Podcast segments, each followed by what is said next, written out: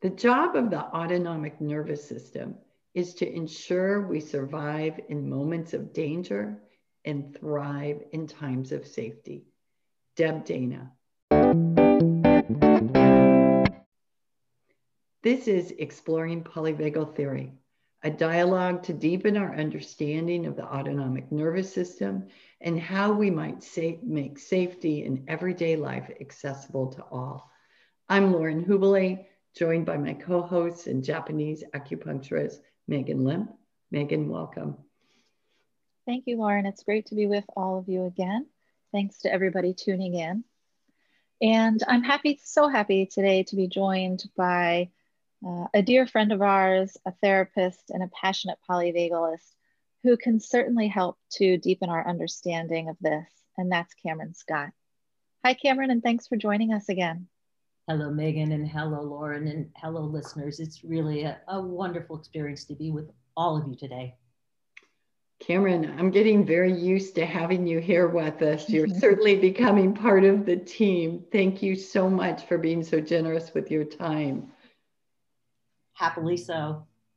Great. So, in the quote I shared, Deb Dana is really quite clear about this role of our autonomic nervous system.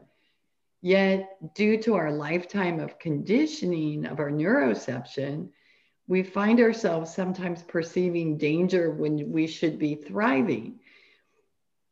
Last week, we explored the concept of wandering pains in the dorsal vagal state. I learned about this from Stanley Rosenberg's book, Accessing the Healing Power of the Vagus Nerve. Cameron and Megan, you both so beautifully shared the why behind this pain from polyvagal and from an Asian medicine lens. And before we move on with tools for our listeners, I'm wondering if maybe you've had some further thoughts um, now that some days have passed and you've thought you've considered this a little more deeply. Cameron, do you have anything else to add to this idea of the dorsal vagal state and pain? You know, I have thought about it because it is it is one of those things that challenges all of us. One moment we're, we're thriving, and the next moment we're not even quite sure where we went, but we're quite sure it's not the same and it doesn't feel very good. And I think about how our systems get um, toned over time through, you know, well, not one, but many events of needing our adaptive survival responses for that imperative of survival. And we can quite quickly come to a habitual response. And I don't mean, oh, I'm just going to do that again. This is a biologic habitual response that often becomes very efficient. It, you know, it takes us quickly to somewhere we, we don't really want to be, but it's our biology doing its job. And then we have to really find the ways to support systems and recognizing that they've gone offline into a habitual survival response, and then what it takes to come back and to platform the resiliency to come back more efficiently. Hmm. Hmm. Megan, what about you? Yeah, uh, Cameron, I think that's beautiful. As I was sitting with this this week, I was thinking about our nervous system, and the mental image came up for me of of an orchestra, and um, thinking about our ability to access safety and invite that ventral vagal energy in as the conductor of that orchestra.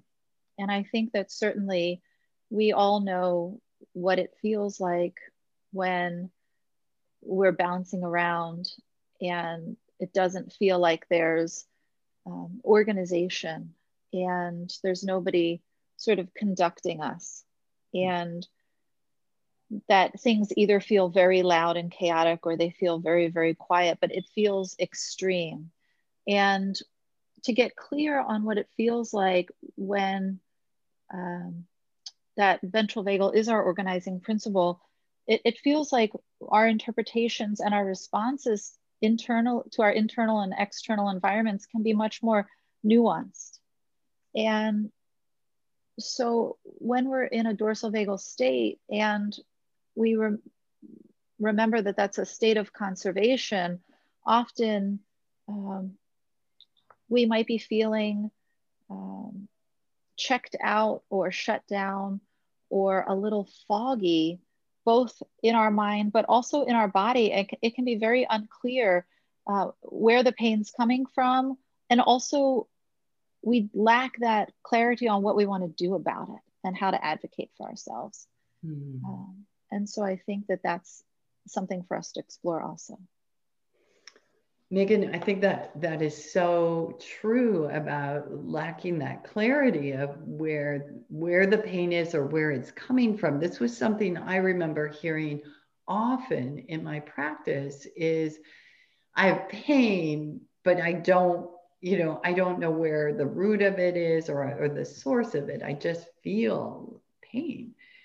And the the other thing that that I'm wondering with all of this, and maybe both of you can help me, is I, I'm I'm hearing from people a, a, lack of clarity of knowing whether they're in dorsal or not.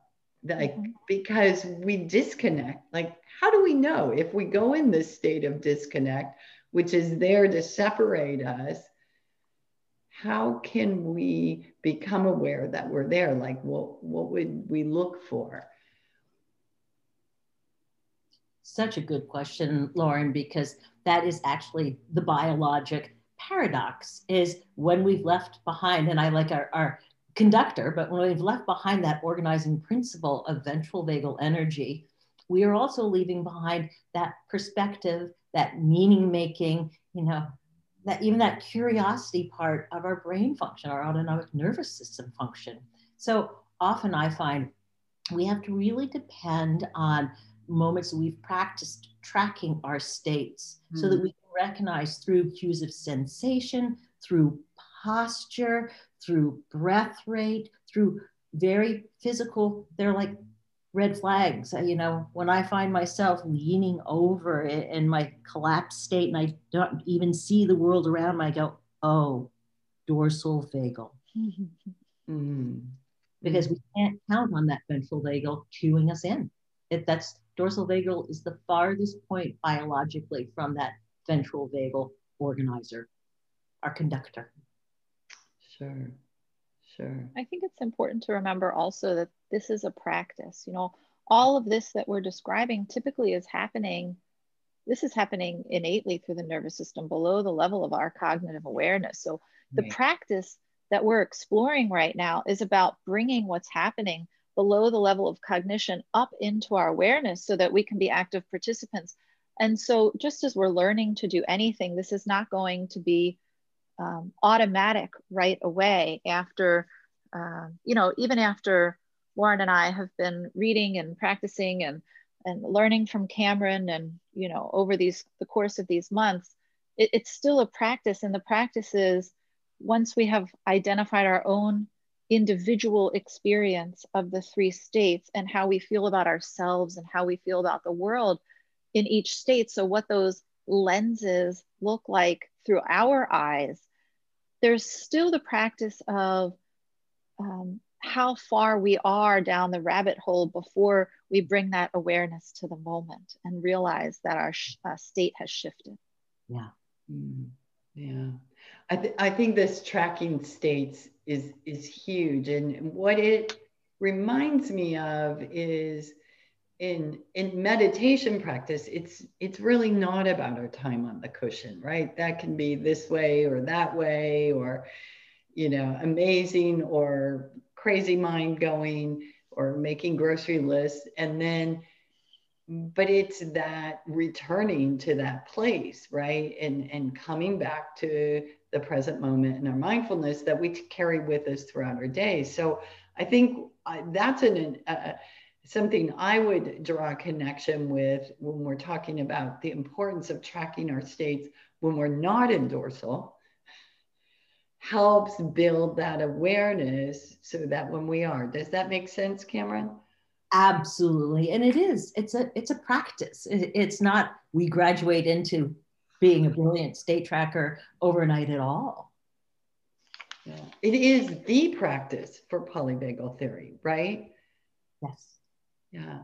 Yeah. Because just knowing the states is great.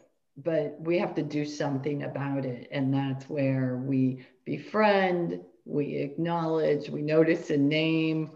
Yeah. And then we practice. And, and then we practice, and then we practice, and we practice with self-regulation, which is you know just on our own and, and, and how we can bring that regulation back online more fully and we practice with co-regulation and whether that's putting ourselves in the presence of others or animals or actually working with a practitioner. So that that might lead us right into my next question was looking for tools for our listeners. We've we've spent some time creating awareness around this theme, but I want all of our listeners to have something they can actively be doing right now. Those who may be dealing with um, a chronic dorsal state or, or a continual loop of dropping in there and feeling this pain when they're there. I know we have some Gemmos that can certainly help, but I know there are other tools that we can consider. Cameron, you just started to touch on um, a couple. Do you want to elaborate on those? I think for the starters, it's that appreciation that often we cannot have an articulate conversation with ourselves or anyone else when we are in that, you know, total system of, of dorsal vagal and that conservation. It's like we've we've shut down.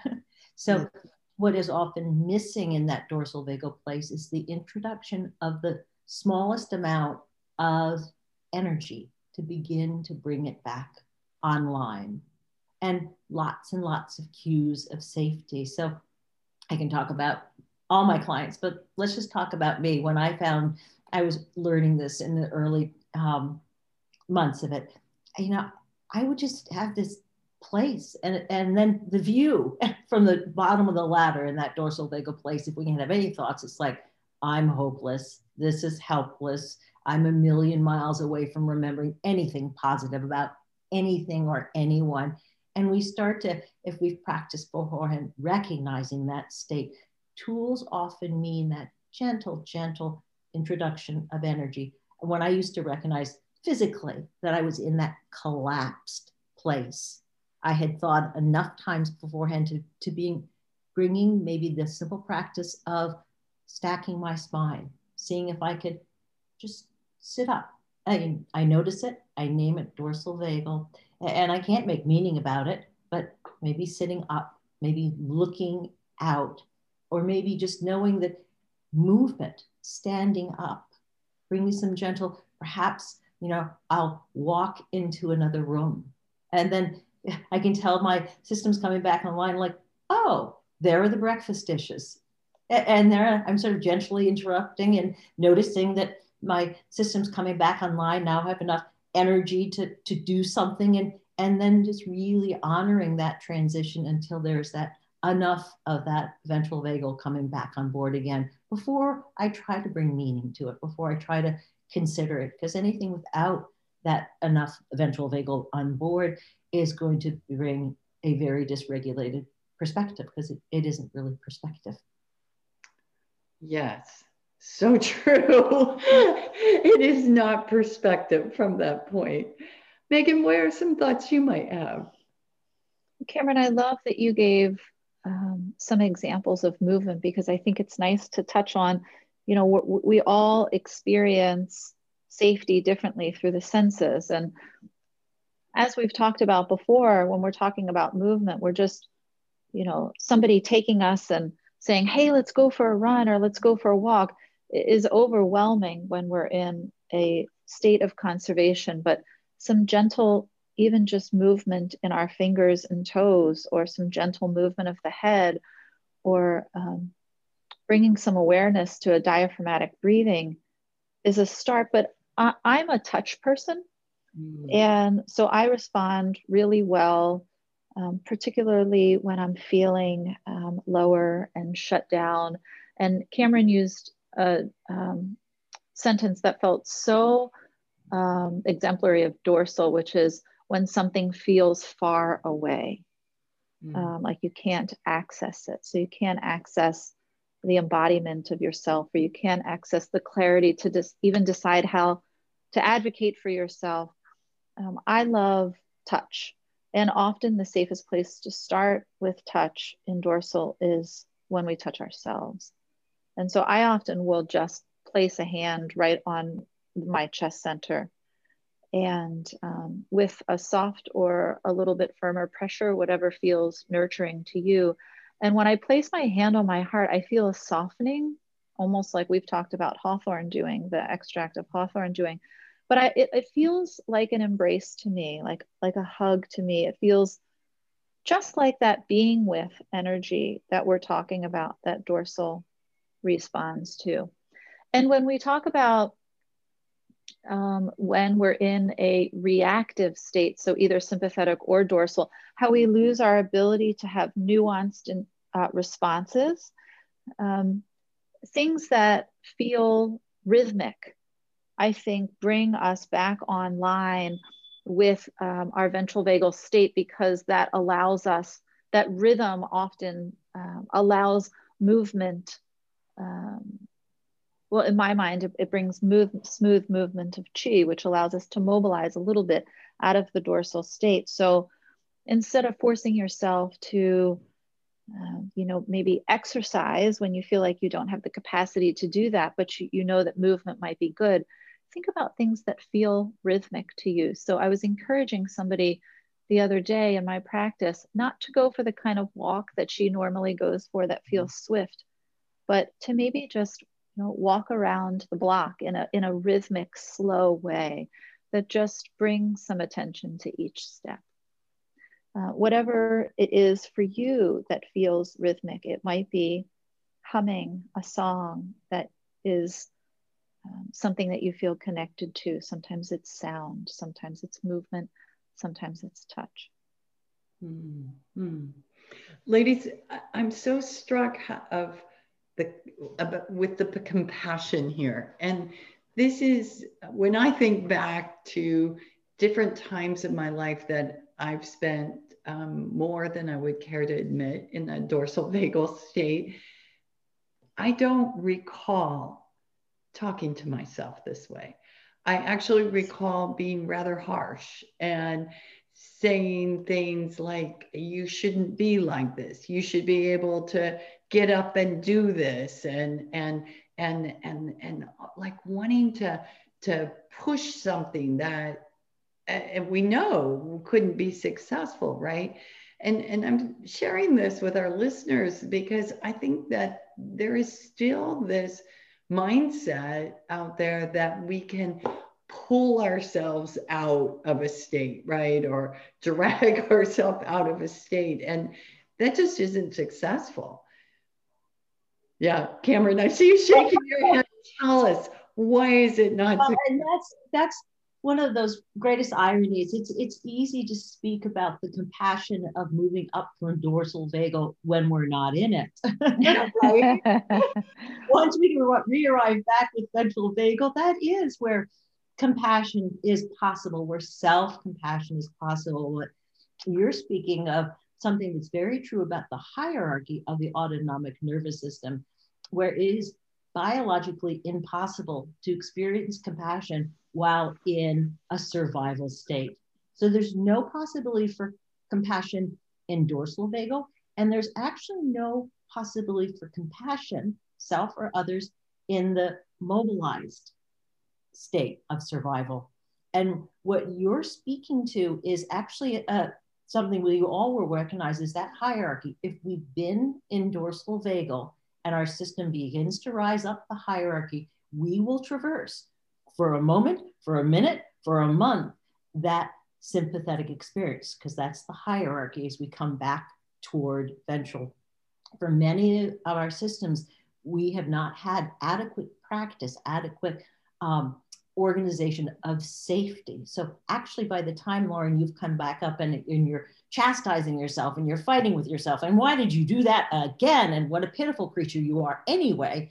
You're actually, your system has already started to come up the hierarchy and you are in sympathetic. You can feel the urgency. You can feel that I've got to do something. And that's actually where the practice of recognizing those states allows us to keep going because we need that ventral vagal, enough of that ventral vagal perspective and therefore uh, the ability to have compassion.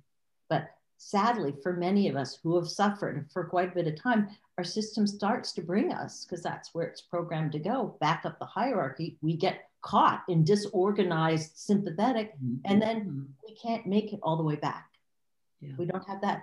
And then we go back into that conservation mode and that suffering place down at the bottom of our ladder, down at the bottom of our autonomic nervous system response. Mm.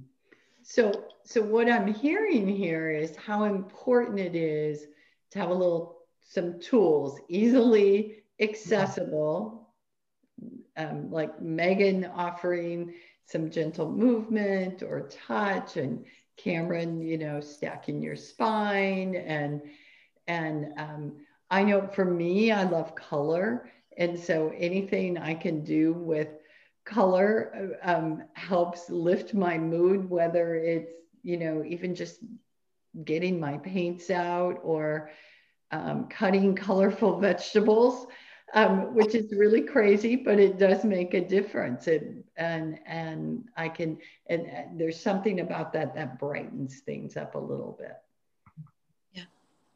I think that it's important to touch back on you know, Cameron talks about noticing and naming, and I know that we have to have some access to ventral in order to even do this practice. But I think that, you know, um, when we feel like we can access ourselves and we do the self inquiry of what makes us, who in our life makes us feel safe, or mm-hmm. what location make us feel safe, or what time makes us feel safe. And some of these will speak to you more than others. And you know i know that deb jokes in some of her classes that one of her colleagues said something about wednesday that she feels best on wednesdays that there's no judgment about this that um, there each of our systems is individual and there are probably you know certain chairs in your home that you sit in that you know you gravitate towards because you feel there's something about your nervous system that resonates and feels more safe sitting in that particular part of the room or at a certain time of day. I happen to feel um, most ventral and connected in the morning versus at night. And i think when we have times where we can do a little bit of inquiry really noting these things gives us the tools that when we can't tell what's going on with ourselves, we can go back to the map. Yeah, nice, nice. And hence why Deb calls her courses the rhythm of regulation. Mm. Yeah, yeah, that's what it is a rhythm. So, ladies, I, I have some Gemmos I'd like to share, like I always do, but I don't want to jump ahead are, are there some more things you'd like to add before we get into that, Cameron? It's a journey of exploration, and so much of what both of you are bringing is it's one thing to have a, a, wonderful mind that knows all of these resources and these theories, and it's another thing to be well practiced in actually being able to be with ourselves when we're not really with ourselves and in that wonderful place of feeling resourced. Sure, sure. And, and I think it's important for listeners to understand that there are just times managing this on your own is just not going to work. And that's where you need a good therapist or a good practitioner to help hold space with you and co regulate.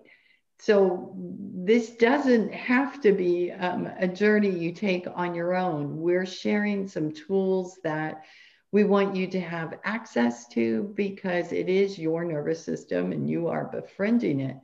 But please don't um, think we're, there are any expectations we have to go this alone. Any other thoughts from you, Megan? No, I think that's beautifully said. I think um, resourcing ourselves and reaching out for help is is a big part of self-care. Yeah. yeah.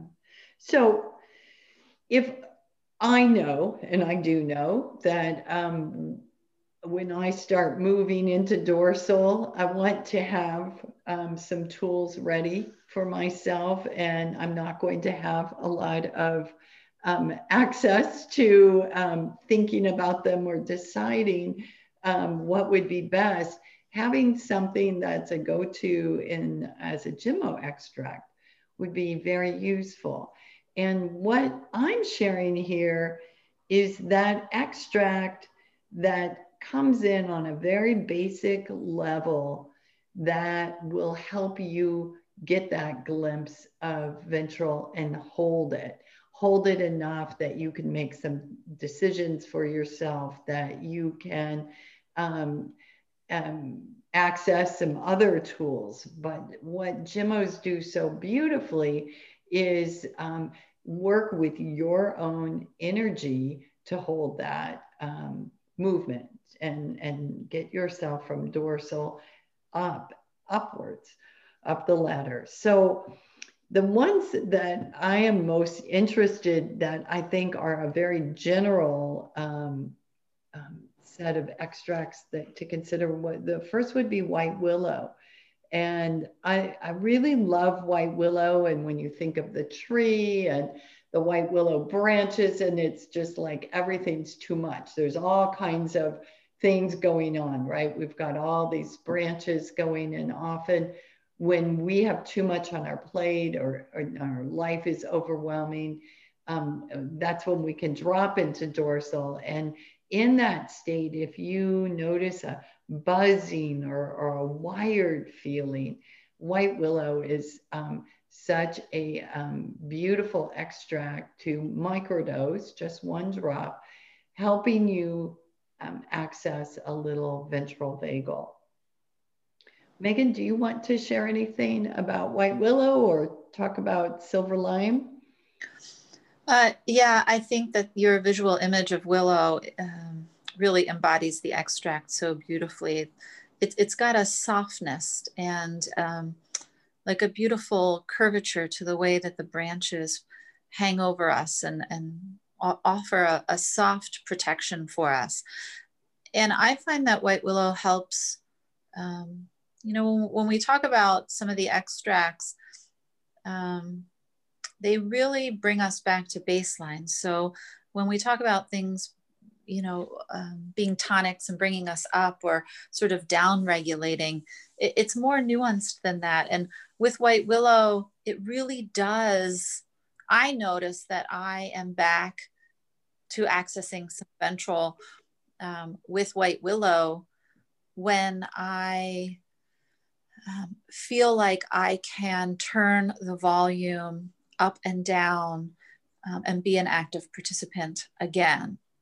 So um, there's less of the feeling, um, as Lauren said, possibly a buzzing or an activated sensation, that the volume on that feels more um, gentle. It feels more smooth. Yeah. Um, and silver lime is another nervous system extract uh, white willow and silver lime are beautiful extracts that um, address the nervous system directly. And silver lime um, is great for allowing us to access the clarity that sometimes doesn't exist in a more dorsal place. So Lauren and I have said this about black blackcurrant and silver lime in the past, but we have this internal compass so to speak, that helps us um, access our own clarity. And sometimes when we're in dorsal, there isn't that clarity. And uh, Silver Lime helps to hit a reset button that creates a path forward for us, a knowing. I like the way you said that the path forward and I would see the same is true with silver lime. I, I also see silver lime as um, useful when we tend to disconnect because of our pain. And we all know what that feels like. We draw further into ourself. And I, I think silver lime is useful in helping us stay connected with ourself enough that we can begin to move up the ladder um, and then consider connecting with others. But um, keeping that connection with self, I think, is very important. I think particularly with you know dorsal pain, when we talk about numbness, there's often a feeling of lack of movement and lack of connection. Um, and it's good for lots of different pain in this example of dorsal, but numbness just popped into my mind because it's very mm. characteristic when we think about lack of connection. Yeah, yeah. So uh, there are two other extracts I would also um, consider in this at this um, state where we're trying to move ourselves up the ladder and get a little access um, to some ventral vagal, and that would be hawthorn and fig. And um, we've talked about both of these often in these podcasts. They're real favorites. Um, Hawthorn, uh, we always connect this because it gives so many cues of safety for the heart. We do connect it with the heart and the heart energy, with um, grief, but also just um, feeling heartbroken about where we are at, the, at this moment in time. And um, it doesn't have to be grief about a specific thing. Sometimes um, we can just have melancholy and we don't even know where it's coming from, or, or a homesickness for a home we don't know. So I see Hawthorn as um, a softening um, that allows us to move, drop our armor and feel safe enough to begin to move out of that state. Yeah, I agree. As I, I, referenced earlier in this discussion, you know, when I place my hand on my heart and I'm feeling that embrace of uh, my own touch, that that is what Hawthorn feels like often to me. Um, the, the dropping of armor is a beautiful description in it. Um, the I think you know when we talk about the heart, I think home is is another beautiful description. Um, the feeling of being at home in ourself. Yeah. Yeah. Certainly, when we're in pain, we have trouble feeling at home in our own body. Huh. Yeah, and that that feeling at home um, relates to feeling safe. I mean, we have to feel safe in our body. Uh, and the last extract I think I, I would bring up today is fig. And we love fig, particularly for the 20, it is the 2020 extract for sure. Fig is about um, slowing down all the stimulation, all the sensory input. And when what happens, and I, and I would speak from my personal experience, is it would, if I'm in dorsal and I feel like I'm starting to come up and things are too loud and too much and too fast, I find myself going right back in my turtle shell, Cameron, right, right there. And um, and and it's like being a big, loud, noisy city, right? And um, so what Fig helps is uh, it it gives me the cues of safety that I can move up and I know things will come in um, at a pace that I can manage and, and a pace that will allow me to still feel safe and not threatened. And I love that about this extract. Uh, that's something I would wish for everyone. Uh, Lauren, as you were talking, it, it created this mental image for me of, you know, if we talk about a tortoise um, being in our shell. Um, there's another image that I often have that's related to dorsal, which is kind of this um, this uh, bubble that I, you know, that we mm-hmm. create around ourselves for protection. And when we're trying to um, come back up the ladder of the autonomic nervous system, there needs to be some we need to feel safe enough for that to become you know permeable and for us to start to come out of that a little, but how quickly we feel like we can open up back into ourselves or with each other or with the environment. Um, I think FIG sort of opens up that line of communication um, as we rise up out of dorsal, help helps that transition to be at a place and a pace that um, feel doable to us. Yeah. Yeah. You know, I, would like to set the expectation um, clearly for listeners These extracts are very baseline. They're going to help you move out of dorsal and hold hold you in an organized fashion so that you can take um, action, be an advocate for yourself. And um, they, uh, there will be a lessening of pain, but these are not going to resolve the pain that's there. That takes some further work.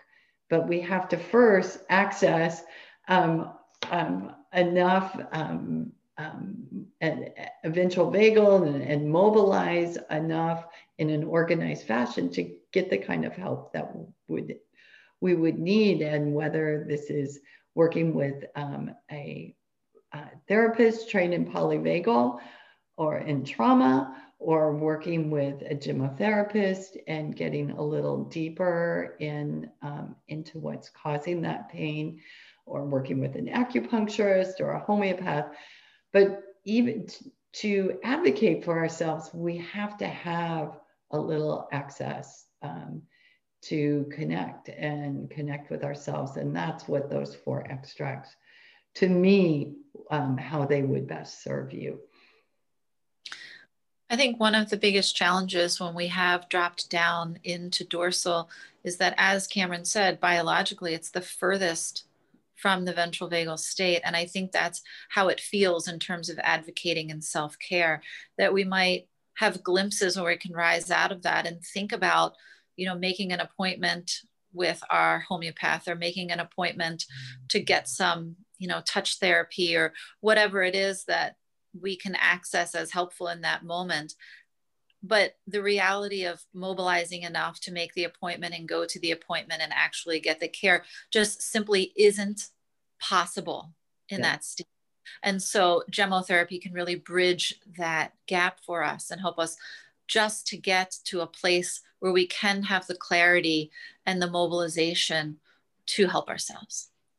Yeah, thanks. Cameron, you've been listening and nodding. Anything you'd like to add to this conversation? Well, I'm having such a wonderful, rich experience listening to the both of you speaking about these gemmos and thinking about that dorsal vagal state. And then going back to what Megan dropped in that sort of analogy of being at a, a working in or being part of a symphony. And yeah. there's that moment when it seems like everything's quiet. And, and that that platform of possibility of moving forward is that moment when all members of the symphony at least can look up enough to see the conductor.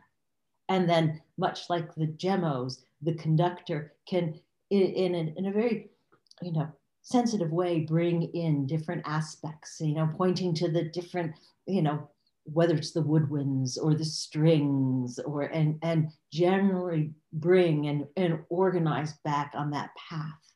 And without that conductor it, you know some element of that platform and, and this person actually stands on the platform and says well you know okay come on in. Oh no, no, quietly down. Oh, okay, a little bit more. And in each section uh, of what is ultimately the piece of music is, is brought back with that holding, with that leadership, with that pathway forward. And so that's my experience of listening to two of you specifically, specifically talking about how the gemmos really can help, you know, come into that place of more active self-advocacy. Oh, beautiful. Lovely. Megan, any any thoughts as we're closing up? No, it's great to be with you and talk about this. This is, I learn so much each time. And um, I think that uh, today is a perfect day to be having the conversation about safety. Yeah. So I'm certain our conversations have sparked some questions among those of you who have been um, avid listeners, and we'd really love to hear those questions. We'd love to hear them so we can answer them in a recording for you.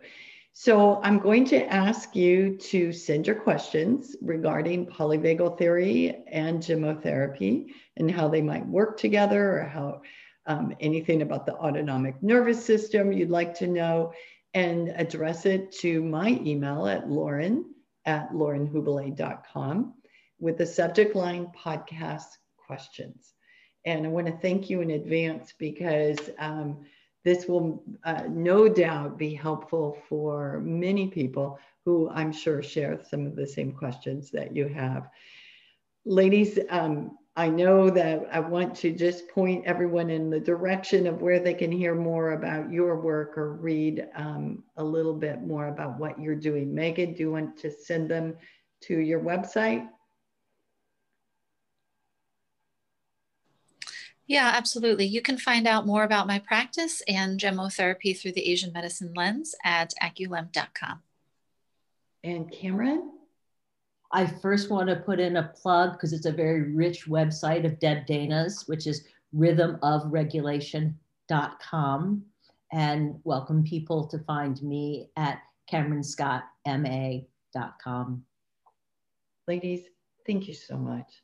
I really appreciate you sharing with our listeners your wisdom and compassion. And we wish all of you um, a beautiful week ahead, um, a week full of safety, and um, that you can find um, some tools that support you in this special time.